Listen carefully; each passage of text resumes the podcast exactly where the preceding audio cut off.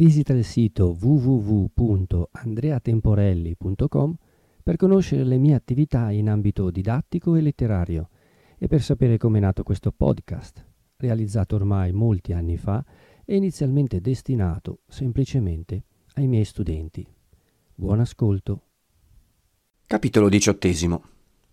Quello stesso giorno, 13 di novembre, arriva un espresso al signor Podestà di Lecco e gli presenta un dispaccio del signor capitano di giustizia, contenente un ordine di fare ogni possibile e più opportuna inquisizione per riscoprire se un certo giovine nominato Lorenzo Tramaglino, filatore di seta, scappato dalle forze predicti egregi domini capitanei, sia tornato palam vel clam al suo paese, ignotum, quale per l'appunto, verum in territorio leuci, quod si compertum fueti sic esse, cerchi il detto signor podestà, quanta maxima diligenzia fieri poterit, d'averlo nelle mani, e legato a dovere, videlicet con buone manette, attesa l'esperimentata insufficienza dei manichini per il nominato soggetto, lo faccia condurre nelle carceri e lo ritenga lì, sotto buona custodia, per farne consegna a chi sarà spedito a prenderlo. E tanto nel caso del sì come nel caso del no, accedati saddomum predicti Laurenzi Tramalini, et facta debita diligenzia, quid quid ad rem repertum fuerit offeratis, ed informationes de illius prava qualitate, vita e complicibus sumatis e di tutto il detto e il fatto, il trovato e il non trovato, il preso e il lasciato, diligenter referatis. Il signor Podestà, dopo essersi umanamente cerziorato che il soggetto non era tornato in paese, fa chiamare il console del villaggio e si fa condur da lui alla casa indicata, con un gran treno di notai e di birri. La casa è chiusa. Chi ha le chiavi non c'è o non si lascia trovare. Si sfonda l'uscio. Si fa la debita diligenza, vale a dire che si fa come in una città presa d'assalto. La voce di quella spedizione si sparge immediatamente per tutto il contorno viene agli orecchi del padre Cristoforo, il quale, attonito non meno che afflitto, domanda al terzo e al quarto per aver qualche lume intorno alla cagione d'un fatto così inaspettato, ma non raccoglie altro che congetture in aria e scrive subito al padre Bonaventura, dal quale spera di poter ricevere qualche notizia più precisa. Intanto i parenti e gli amici di Renzo vengono citati a diporre ciò che possono sapere della sua brava qualità. Aver nome Tramaglino è una disgrazia, una vergogna, un delitto. Il paese è sottosopra. A poco a poco si viene a sapere che Renzo è scappato dalla giustizia nel bel mezzo di Milano e poi scomparso. Corre voce che abbia fatto qualcosa di grosso, ma la cosa poi non si sa dire e si racconta in cento maniere. Quanto più è grossa, tanto meno viene creduta nel paese, dove Renzo è conosciuto per un bravo giovine. I più presumono e vanno sussurrandosi agli orecchi l'uno con l'altro che è una macchina mossa da quel prepotente di Don Rodrigo per rovinare il suo povero rivale. Tant'è vero che, a giudicare per induzione e senza la necessaria cognizione dei fatti, si fa alle volte gran torto anche ai birbanti. Ma noi, coi fatti alla mano, come si suol dire, possiamo affermare che se colui non aveva avuto parte nella sciagura di Renzo, se ne compiacque però come se fosse opera sua, e ne trionfò coi suoi fidati, e principalmente col conte Attilio. Questo, secondo i suoi primi disegni, avrebbe dovuto a quell'ora trovarsi già in Milano, ma alle prime notizie del tumulto e della canaglia che girava per le strade, in tutt'altra attitudine che di ricever bastonate, aveva creduto bene di trattenersi in campagna fino a cose quiete. Tanto più che, avendo offeso molti, aveva ragione di temere che alcuno dei tanti, che solo per impotenza stavano cheti, non prendesse animo dalle circostanze e giudicasse il momento buono da far le vendette di tutti. Questa sospensione non fu di lunga durata. L'ordine venuto da Milano dell'esecuzione da farsi contro Renzo era già un indizio che le cose avevano ripreso il corso ordinario e quasi nello stesso tempo se ne ebbe la certezza positiva. Il conte Attilio partì immediatamente, animando il cugino a persistere nell'impresa, a spuntar l'impegno e promettendogli che dal canto suo metterebbe subito mano a sbrigarlo dal frate, al quale affare il fortunato accidente dell'abietto rivale doveva fare un gioco mirabile. Appena partito Attilio, arrivò il griso da Monza sano e salvo e riferì al suo padrone ciò che aveva potuto raccogliere che Lucia era ricoverata nel tal monastero sotto la protezione della tal signora e stava sempre nascosta, come se fosse una monaca anche lei, non mettendo mai piede fuori della porta e assistendo alle funzioni di chiesa da una finestrina con la grata, cosa che dispiaceva molti, i quali, avendo sentito motivar non so che di sue avventure e di gran cose del suo viso, avrebbero voluto un poco vedere come fosse fatto.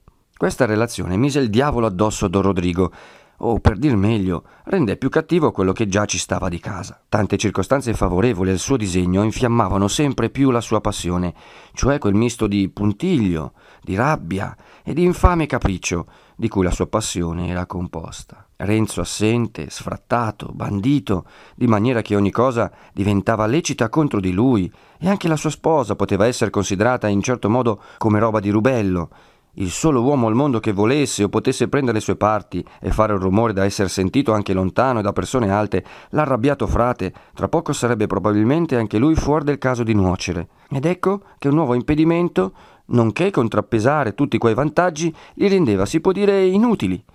Un monastero di Monza, quando anche non ci fosse stata una principessa, era un osso troppo duro per i denti di Don Rodrigo.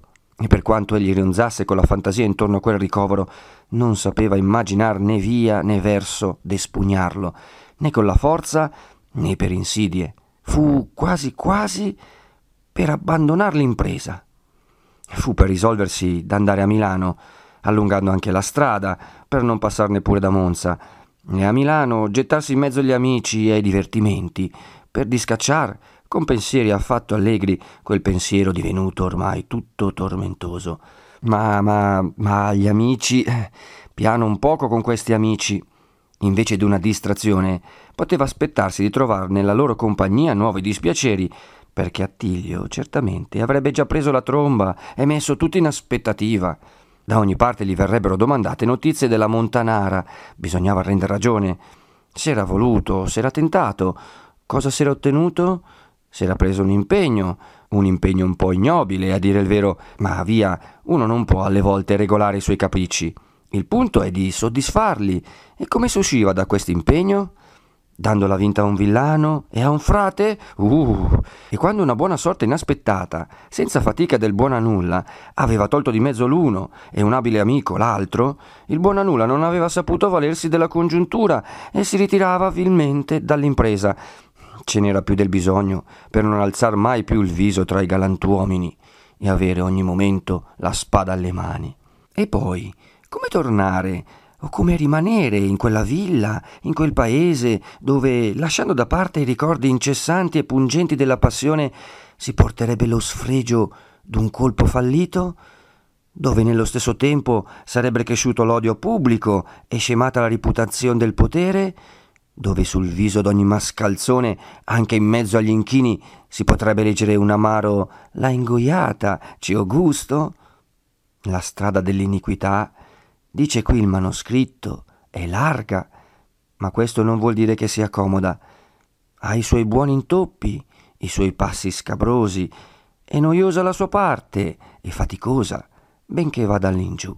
A Don Rodrigo, il quale non voleva uscirne, né dare addietro, né fermarsi, e non poteva andare avanti da sé, veniva bensì in mente un mezzo con cui potrebbe, ed era di chiedere l'aiuto d'un tale, le cui mani arrivavano spesso dove non arrivava la vista degli altri, un uomo o un diavolo, per cui la difficoltà delle imprese era spesso uno stimolo a prenderle sopra di sé. Ma questo partito aveva anche i suoi inconvenienti e i suoi rischi, tanto più gravi quanto meno si potevano calcolar prima, giacché nessuno avrebbe saputo prevedere fin dove andrebbe una volta che si fosse imbarcato con quell'uomo, potente ausiliario certamente, ma non meno assoluto e pericoloso condottiere.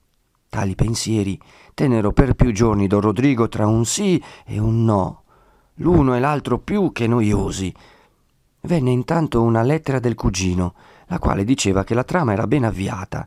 Poco dopo il baleno scoppiò il tuono Vale a dire che una bella mattina si sentì che il padre Cristoforo era partito dal convento di Pescarenico. Questo buon successo così pronto, la lettera d'Attilio che faceva un gran coraggio e minacciava di gran canzonature, fecero inclinar sempre più Don Rodrigo al partito rischioso. Ciò che gli diede l'ultima spinta fu la notizia inaspettata che Agnese era tornata a casa sua, un impedimento di meno vicino a Lucia. Rendiam conto di questi due avvenimenti, cominciando dall'ultimo.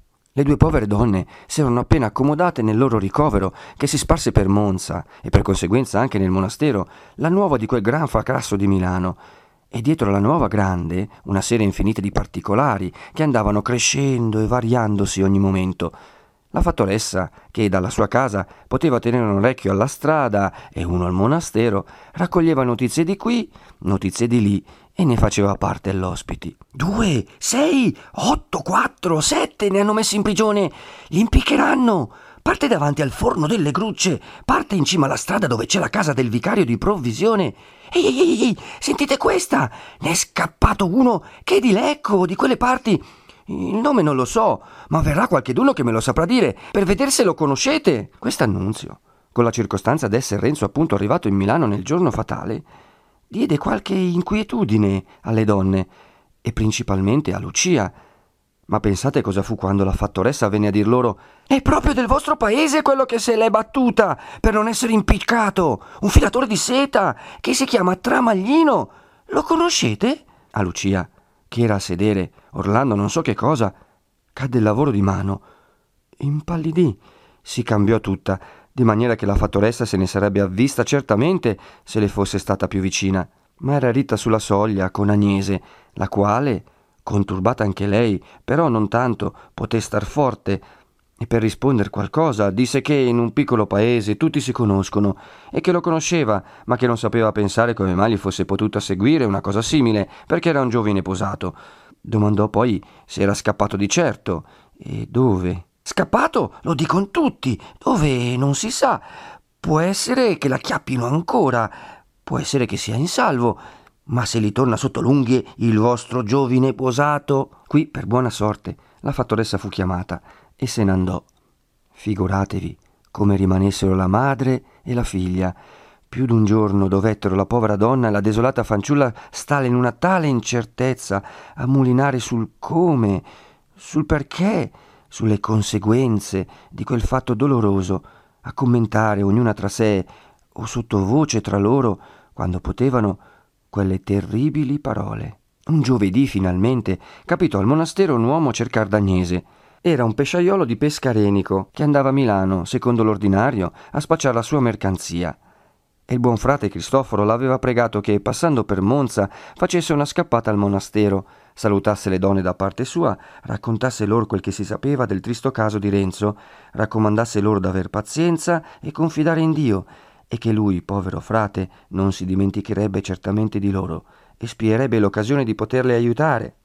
E intanto non mancherebbe, ogni settimana, di far loro sapere le sue nuove, per quel mezzo o altrimenti. Intorno a Renzo il messo non seppe dir altro di nuovo e di certo, se non la visita fattagli in casa e le ricerche per averlo nelle mani, ma insieme che erano andate tutte a voto e si sapeva di certo che s'era messo in salvo sul bergamasco. Una tale certezza, e non fa bisogno di dirlo, fu un gran balsamo per Lucia. Da allora in poi le sue lacrime scorsero più facili e più dolci. Provò maggior conforto negli sfoghi segreti con la madre e in tutte le sue preghiere c'era mescolato un ringraziamento. Gertrude la faceva venire spesso in un suo parlatorio privato e la tratteneva talvolta lungamente, compiacendosi dell'ingenuità e della dolcezza della poverina e nel sentirsi ringraziare e benedire ogni momento. Le raccontava anche, in confidenza, una parte, la parte netta, della sua storia, di ciò che aveva patito per andar lì a patire, e quella prima maraviglia sospettosa di Lucia s'andava cambiando in compassione. Trovava in quella storia ragioni più che sufficienti a spiegar ciò che c'era di un po' strano nelle maniere della sua benefattrice, tanto più con l'aiuto di quella dottrina d'Agnese su cervelli dei signori. Per quanto però si sentisse portata a contraccambiare la confidenza che Gertrude le dimostrava, non le passò neppur per la testa di parlarle delle sue nuove inquietudini, della sua nuova disgrazia, di dirle chi fosse quel filatore scappato, per non rischiare di spargere una voce così piena di dolore e di scandalo. Si schermiva anche, quanto poteva, da rispondere alle domande curiose di quella sulla storia antecedente alla promessa, ma qui non era ragioni di prudenza, era perché la povera innocente quella storia pareva più spinosa, più difficile da raccontarsi di tutte quelle che aveva sentite e che credesse di poter sentire dalla signora. In queste c'era tirannia, insidie, patimenti, cose brutte e dolorose, ma che pur si potevano nominare. Nella sua c'era mescolato per tutto un sentimento, una parola che non le pareva possibile di proferire parlando di sé, nella quale non avrebbe mai trovato da sostituire una perifrasi che non le paresse sfacciata. L'amore, qualche volta. Gertrude quasi si indispettiva di quello star così sulle difese, ma vi traspariva tanta amorevolezza, tanto rispetto, tanta riconoscenza e anche tanta fiducia. Qualche volta forse quel pudore così delicato, così ombroso, le dispiaceva ancor più per un altro verso, ma tutto si perdeva nella suavità di un pensiero che le tornava ogni momento, guardando Lucia. A questa fo del bene. Ed era vero, perché oltre al ricovero, quei discorsi, quelle carezze familiari, erano di non poco conforto a Lucia. Un altro ne trovava nel lavorar di continuo e pregava sempre che le dessero qualcosa da fare. Anche nel parlatorio portava sempre qualche lavoro da tenere le mani in esercizio, ma come i pensieri dolorosi si cacciano per tutto cucendo, cucendo, che era un mestiere quasi nuovo per lei, le veniva ogni poco in mente il suo aspo, e dietro all'aspo quante cose. Il secondo giovedì tornò quel pesciaiolo un altro messo, coi saluti del padre Cristoforo e con la conferma della fuga felice di Renzo. Notizie più positive intorno ai suoi guai, nessuna, perché, come abbiamo detto al lettore, il cappuccino aveva sperato d'averle dal suo confratello di Milano, a cui l'aveva raccomandato, e questo rispose di non aver veduto né la persona né la lettera, che uno di campagna era bensì venuto al convento a cercar di lui, ma che, non avendocelo trovato, era andato via e non era più comparso. Il terzo giovedì non si vide nessuno, e per le povere donne fu non solo una privazione d'un conforto desiderato e sperato, ma, come accade per ogni piccola cosa a chi è afflitto e impicciato, una cagione di inquietudine di cento sospetti molesti. Già prima d'allora Agnese aveva pensato a fare una scappata a casa. Questa novità di non vedere l'ambasciatore promesso la fece risolvere. Per Lucia era una faccenda seria rimanere distaccata dalla gonnella della madre, ma la smania di saper qualche cosa e la sicurezza che trovava in quell'asilo così guardato e sacro vinsero le sue ripugnanze e fu deciso tra loro che Agnese anderebbe il giorno seguente ad aspettar sulla strada il pesciaiolo che doveva passar di lì, tornando da Milano, e gli chiederebbe in cortesia un posto sul baroccio per farsi condurre ai suoi monti. Lo trovò, infatti. Gli domandò se il padre Cristoforo non gli aveva data qualche commissione per lei. Il pesciaiolo, tutto il giorno avanti la sua partenza, era stato a pescare e non aveva saputo niente del padre. La donna non aveva bisogno di pregare per ottenere il piacere che desiderava. Prese congedo dalla signora e dalla figlia non senza lacrime, promettendo di mandar subito le sue nuove e di tornar presto, e partì. Nel viaggio non accadde nulla di particolare. Riposarono parte della notte in un'osteria, secondo il solito, ripartirono innanzi giorno e arrivarono di buon'ora a Pescarenico. Agnese smontò sulla piazzetta del convento, lasciò andare il suo conduttore con molti Dio ve ne renda merito, e già che era lì, volle, prima d'andare a casa, vedere il suo buon frate benefattore. Suonò il campanello, chi venne ad aprire fu fra Galdino, quel delle noci. Oh, la mia donna, che vento va portata? Vengo a cercare il padre Cristoforo. Il padre Cristoforo? Non c'è. Oh, starà molto a tornare? Ma. disse il frate, alzando le spalle e ritirando nel cappuccio la testa rasa. Dove è andato? A Rimini. Ah, a Rimini. Dov'è questo paese? Eh, rispose il frate, trinciando verticalmente l'aria con la mano distesa per significare una gran distanza. Oh, povera me! Ma perché è andato via così all'improvviso? Perché ha voluto così il padre provinciale. E perché mandarlo via, che faceva tanto bene qui? Oh, signore! Se i superiori dovessero render conto degli ordini che danno, dove sarebbe l'ubbidienza, la mia donna? Sì, ma questa è la mia rovina. Sapete cosa sarà? Sarà che a Rimini avranno avuto bisogno di un buon predicatore, ce n'abbiamo per tutto, ma alle volte ci vuole quell'uomo fatto apposta. Il padre provinciale di là avrà scritto al padre provinciale di qui se aveva un soggetto così e così, e il padre provinciale avrà detto qui ci vuole il padre Cristoforo. Deve essere proprio così, vedete? Oh, poveri noi! Quando è partito? Ier l'altro. Ecco, Se io davo retta alla mia ispirazione di venire via qualche giorno prima e non si sa quando possa tornare, così a un dipresso. E la mia donna lo sa il padre provinciale, se lo sa anche lui. Quando il nostro padre predicatore ha preso il volo, non si può prevedere su che ramo potrà andarsi a posare. Li cercano di qua, li cercano di là, e abbiamo conventi in tutte le quattro parti del mondo.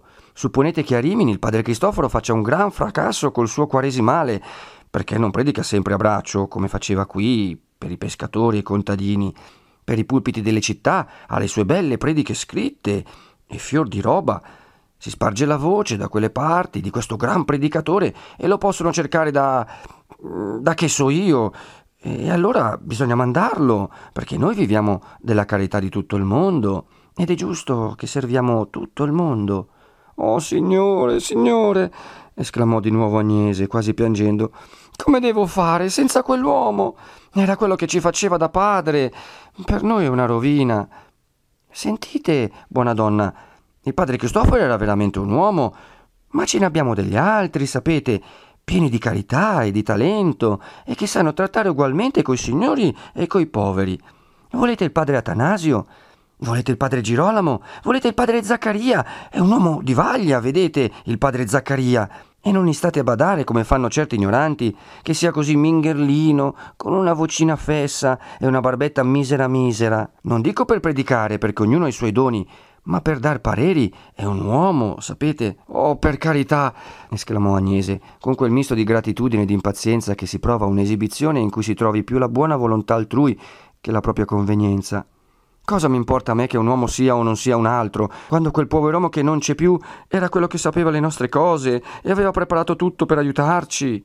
Allora bisogna aver pazienza. Eh, questo lo so, rispose Agnese. Scusate dell'incomodo. Eh, di che cosa, la mia donna? Mi dispiace per voi. E se vi risolvete di cercare qualcheduno dei nostri padri, il convento è qui che non si muove. Ehi, mi lascerò poi vedere presto, per la cerca dell'olio. State bene, disse Agnese, e si incamminò verso il suo paesetto, desolata, confusa, sconcertata, come il povero cieco che avesse perduto il suo bastone. Un po' meglio informati che Fra Galdino, noi possiamo dire come andò veramente la cosa. Attilio, appena arrivato a Milano, andò, come aveva promesso a Don Rodrigo, a far visita al loro comune zio del consiglio segreto. Era una consulta, composta allora di tredici personaggi di toga e di spada, da cui il governatore prendeva parere e che, morendo uno di questi, o venendo mutato, assumeva temporariamente il governo. Il conte zio, togato, e uno degli anziani del consiglio, vi godeva un certo credito, ma nel farlo valere e nel farlo rendere con gli altri non c'era il suo compagno. Un parlare ambiguo, un tacere significativo, un restare a mezzo, uno stringer d'occhi che esprimeva non posso parlare, un lusingare senza promettere, un minacciare in cerimonia, tutto era diretto a quel fine e tutto, o più o meno, tornava in pro a segno che fino a un io non posso niente in questo affare, detto talvolta per la pura verità, ma detto in modo che non gli era creduto, serviva ad accrescere il concetto e quindi la realtà del suo potere, come quelle scatole che si vedono ancora in qualche bottega di speziale, con su certe parole arabe, e dentro non c'è nulla, ma servono a mantenere il credito alla bottega quello del conte zio, che da gran tempo era sempre andato crescendo a lentissimi gradi, ultimamente aveva fatto in una volta un passo, come si dice, di gigante, per un'occasione straordinaria, un viaggio a Madrid, con una missione alla corte, dove, che accoglienza gli fosse fatta, bisognava sentirlo raccontar da lui. Per non dir altro, il conte duca l'aveva trattato con una degnazione particolare, e ammesso alla sua confidenza, a segno d'avergli una volta domandato, in presenza, si può dire, di mezza la corte, come gli piacesse Madrid, ed avergli un'altra volta detto a quattro occhi, nel vano d'una finestra, che il Duomo di Milano era il tempio più grande che fosse negli stati del re. Fatti i suoi complimenti al conte zio, e presentatigli quelli del cugino, Attilio, con un suo contegno serio, ehm, che sapeva prendere a tempo, disse Credo di fare il mio dovere, senza mancare alla confidenza di Rodrigo, avvertendo il signore zio di un affare che, se lei non ci mette una mano, può diventare serio e portare delle conseguenze. Qualche d'una delle sue, mi immagino. Per giustizia, devo dire che il torto non è dalla parte di mio cugino, ma è riscaldato e, come dico, non c'è che il signore zio che possa... Vediamo, vediamo.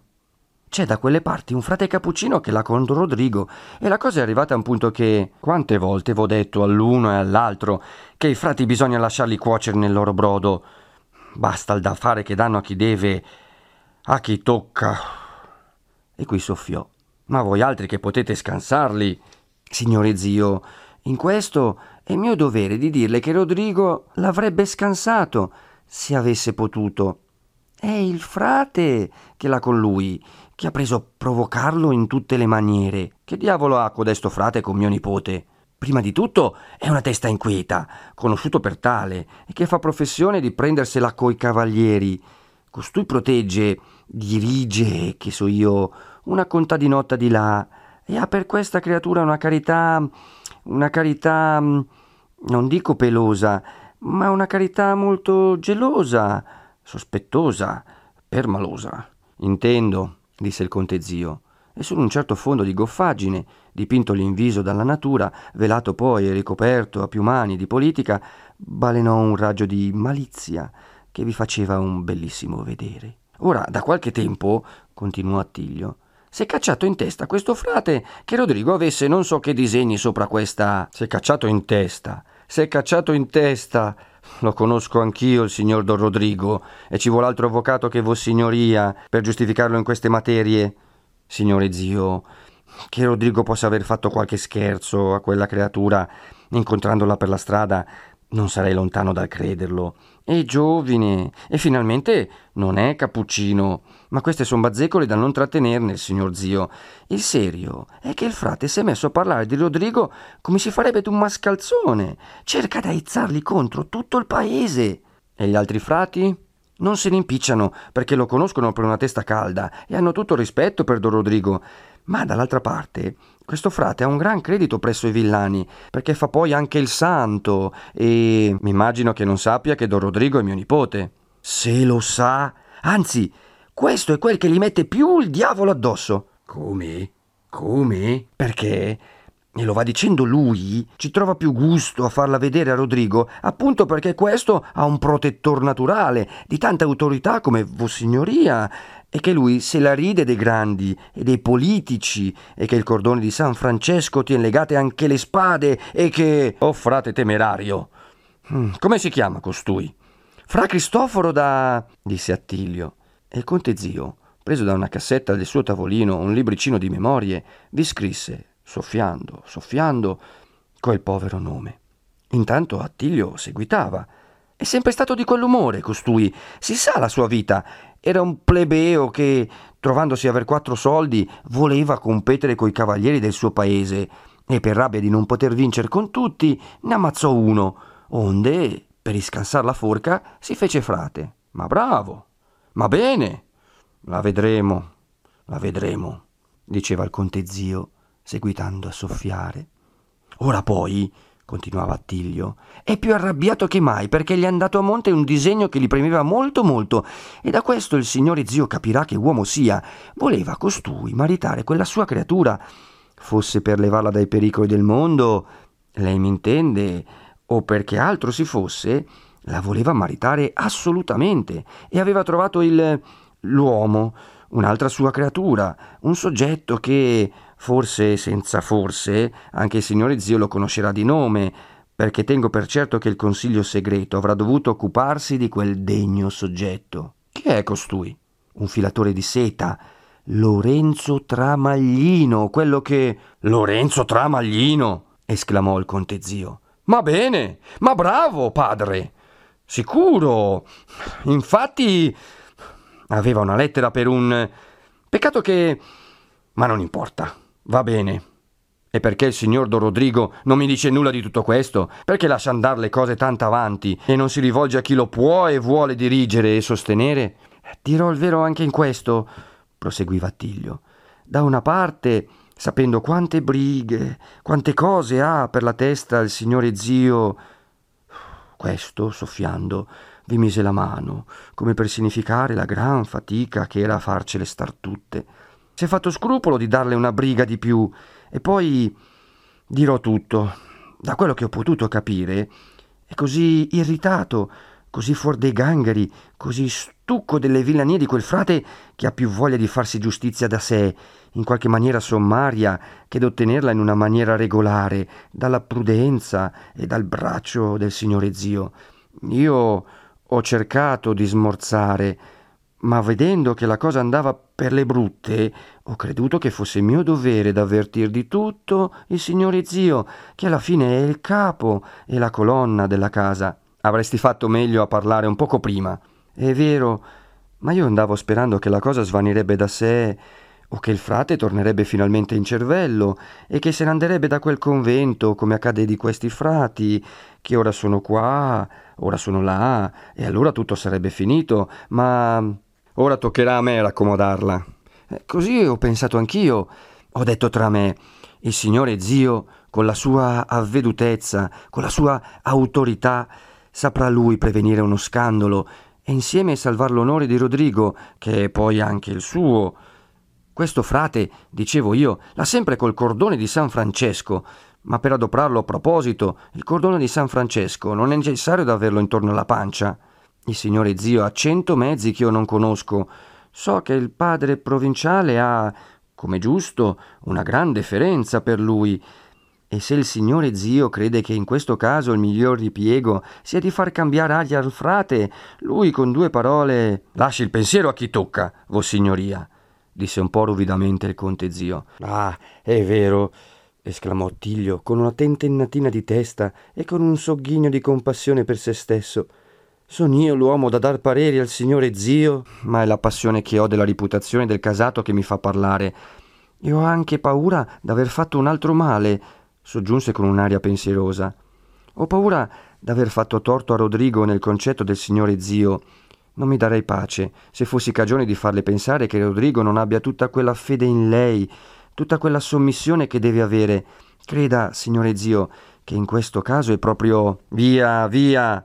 Che torto, che torto voi altri due, che sarete sempre amici finché l'uno non metta giudizio. Scapestrati, scapestrati, che sempre ne fate una. E a me tocca di rattopparle, che mi fareste dire uno sproposito, mi date più da pensare voi altri due che... E qui immaginatevi che soffio mise. Tutti questi benedetti affari di Stato. Attilio fece ancora qualche scusa, qualche promessa, qualche complimento, poi si licenziò e se ne andò, accompagnato da un e abbiamo giudizio, che era la formula di commiato del conte zio per i suoi nipoti.